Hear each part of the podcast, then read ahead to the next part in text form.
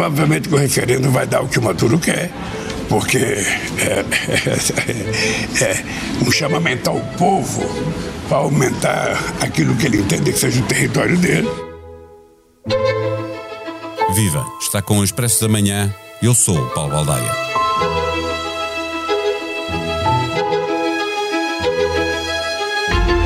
No Twitter, a rede social a que o dono agora chama X, o presidente do Brasil foi direto ao assunto. Se tem uma coisa que o mundo e a América do Sul não estão precisando agora, é mais confusão, mais briga. Lula da Silva acrescentou esperança de que o bom senso prevaleça. De facto, acrescentar uma guerra na América do Sul às que já existem na Europa e no Médio Oriente, para lá dos conflitos militares que nunca param em África, é generalizar a guerra, vê-la como solução natural para resolver diferendos entre países, fazendo parte desta Guerra Fria 2.0 que coloca a China e a Rússia de um lado e os Estados Unidos e o Ocidente do outro. Esquivo representa mais de dois terços da Guiana, mas é território reclamado pela Venezuela desde o momento em que se tornou independente de Espanha. O regime de Chávez e agora de Maduro nunca se entusiasmou muito com esta disputa, mas há oito anos foi descoberta uma grande quantidade de petróleo. Acresce que, com presidenciais previstas para o próximo ano, Maduro faz o que fazem todos os líderes autoritários: arranja inimigos externos para unir o país. Esquivel é bem capaz de ser o tema que mais une a população venezuelana. Neste episódio, à procura de perceber o que está em causa, conversamos com a jornalista da secção de internacional do Expresso, Manuela Goxa Soares.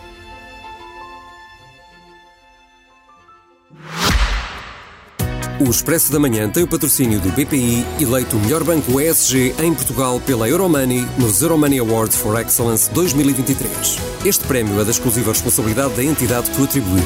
Banco BPI SA registado junto do Banco de Portugal sob o número 10.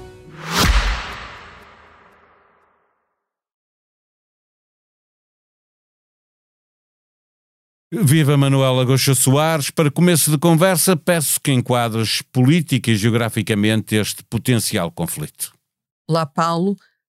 Bem, estamos a falar de um referendo eh, convocado para domingo, dia 3 de dezembro, pelo presidente da Venezuela, Nicolás Maduro, sobre o território desse equibo, que é um território que pertence à Guiana que é um país que faz fronteira com a Venezuela e também ambos os países, tanto a Venezuela como a Guiana, partilham uma fronteira uh, a sul de qualquer deles e no Brasil, com o Brasil, na, na, zona da fronteira norte com o Brasil, no estado de Roraima. Uh, estamos a falar de um território que tem praticamente hoje o tamanho de Portugal, e que, não sendo muito povoado, tem cerca de 125 mil pessoas que lá vivem, eh, é um território muito rico, sobretudo desde que há meia dúzia de anos, ExxonMobil descobriu jazidas de petróleo e começou a explorar. Este território é uma antiga pretensão da Venezuela, e quando falamos de antiga, o primeiro a reivindicar a possessão do território para controle da Venezuela foi o Simão Bolívar, há quase 200 anos, que é o grande pai das independências americanas. Na altura, a Guiana pertencia à coroa britânica, e, mas no fundo o que aqui está em causa é um território. Para a Venezuela e para Maduro são duas coisas. É a questão da riqueza. O território, de facto, é um território que não só tem, tem petróleo, tem gás natural e tem outros minérios, e é um território grande, e faz parte da floresta amazónica. Isto é uma questão que interessa ao Brasil. Por outro lado, também ao, ao Nicolás Maduro, isto é uma questão de identidade nacional, porque isto, mal comparado, isto é uma olivença rica. Ou seja, é um daqueles territórios que, em momentos de crise, um país vai buscar é, para definir a identidade nacional. Mas estavas a falar que a, a, disputa pelo território é muito antiga. A, Uh, recua a, a, a Bolívar, eh, mas de facto até agora não se tinha ouvido falar muito deste, deste conflito ou desta pretensão uh, da Venezuela. Há também aqui razões políticas para Maduro avançar agora com este referendo e esta questão? Ah, Maduro deve, deve ter que realizar eleições em 2024 Uh, a sua opositora, uh, que é por acaso é a luso-descendente, Maria da, Maria da Corina Machado, já tinha em tempos falado nesta questão do Essequibo, e quando, quando mas a Venezuela continua com uma imensa crise, a população com imensas falhas a nível de saúde, a nível alimentar, uma inflação brutal, e todos sabemos que quando é necessário unir eh, um povo em torno de uma causa, é muito fácil abanar-lhe com uma questão de fronteiras Sim, um e sobretudo um é- território é, é, rico. É quanto vale.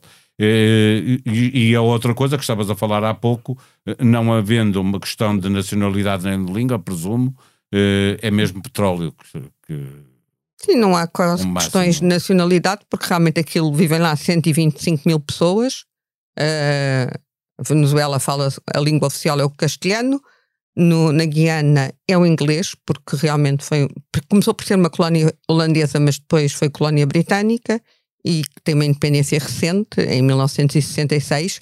Na altura, ainda foi feito um acordo entre a coroa britânica antes da independência e a Venezuela, que estabelecia a criação de uma comissão independente para negociar a situação. Daí eu ter comparado com a Olivença. Essa negociação ficou sempre eh, não resolvida. Tem tido várias fases. Há um acordo de Genebra. Sucessivamente, ao longo dos anos, tem havido apelos para, para várias instâncias mas... Continua por resolver. Eh, tu estavas a falar de, de, unir o povo. O povo da Venezuela é, é maioritariamente favorável a esta pretensão. Já vimos que a oposição alinha também.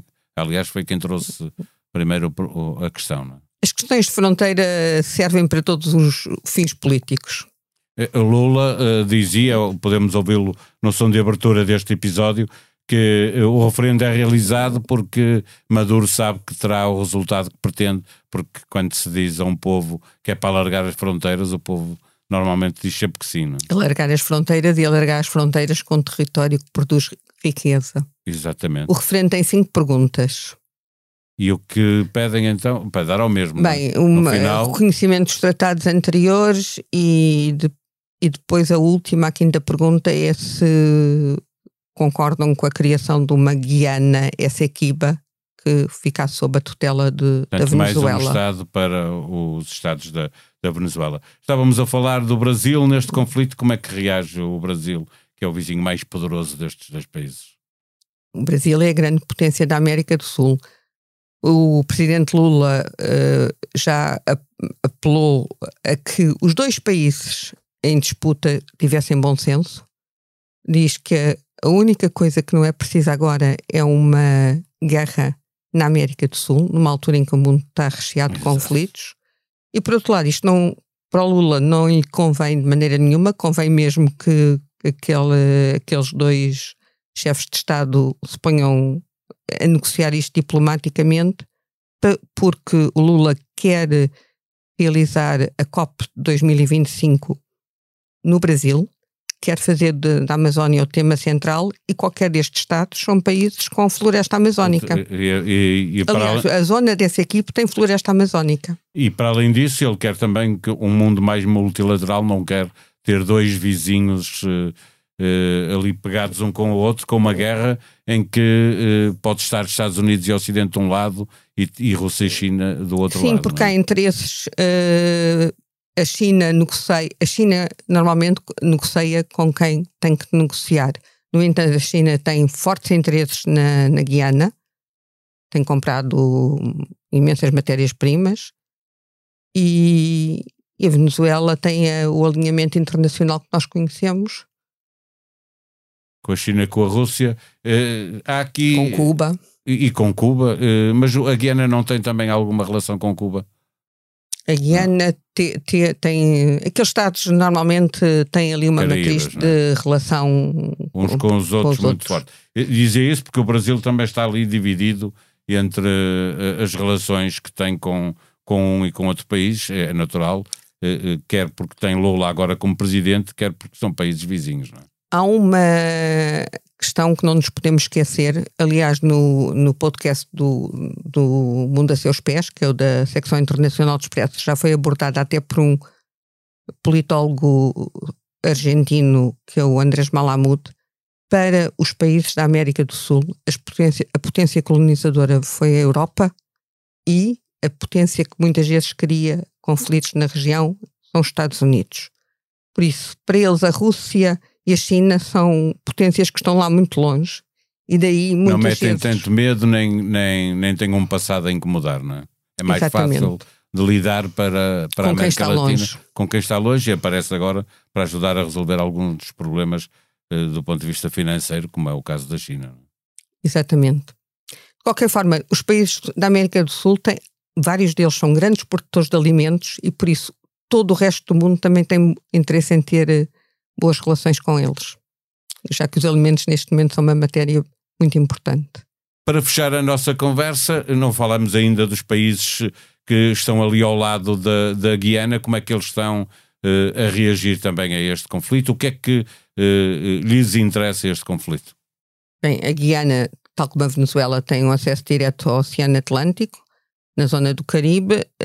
Um, tem fronteira com o Suriname, que é um país bastante mais pequeno.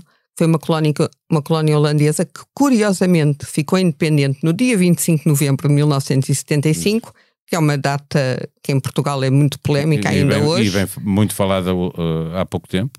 Que também faz parte da floresta amazónica, para o que interessa ao Brasil, e o Suriname, por sua vez, tem fronteira com a Guiana Francesa, que também tem fronteira com o Brasil e também tem floresta amazónica, e a Guiana Francesa é, é um território, faz parte da França, é um dos territórios ultramarinos e é a maior fronteira terrestre da França. A maior fronteira terrestre da França é a da Guiana Francesa com o Brasil. Portanto, há muita coisa ali eh, em jogo. Há muita coisa neste, ali em jogo. Neste potencial e conflito. Há, e há estes três países, eh, a Guiana, aliás, a Guiana e o Suriname, porque a Guiana francesa continua a ser França, mas a Guiana e o Suriname têm a característica diferente dos vizinhos, que são independências recentes, do final eh, do último cartel do século XX, a partir de 1960, porque a Guiana é de 1966, enquanto que os outros são independências do, do, dos primeiros 20 anos do século XIX. E falam português ou espanhol? E falam não? português ou espanhol. E estes não, não é? E estes têm. Um fala holandês, outro fala inglês e outro francês. Taylor Swift vai receber entre 90 e 120 milhões de euros do Spotify. Este valor diz respeito ao número de streams que as canções dela tiveram naquela plataforma desde o início deste ano até dezembro, mais de 26 mil milhões. Veremos até onde chega no final do ano. A plataforma revelou, na passada quarta-feira, que Taylor Swift foi a artista mais escutada em todo o mundo ao longo de 2023. No top 5 estão ainda Bad Bunny, The Weeknd, Drake e Peso Pluma. Nós por cá estamos muito longe de atingir estes números de streams, mas sempre lhe quero dizer que o Expresso da Manhã está entre os podcasts mais ouvidos em 2023 em Portugal. Aproveito para lhe agradecer estar desse lado, subscreva o podcast, seja avisado sempre que sai um novo episódio. Comente, avalie, ajude-nos a fazer melhor o que fazemos para si. A sonoplastia deste episódio foi de João Martins. Tenham um bom dia, nós voltamos amanhã. Até lá.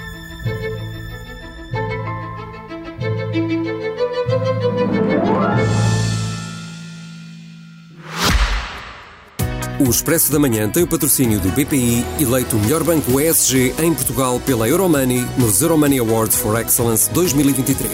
Este prémio é da exclusiva responsabilidade da entidade que o atribuiu. Banco BPI SA registado junto do Banco de Portugal sob o número 10.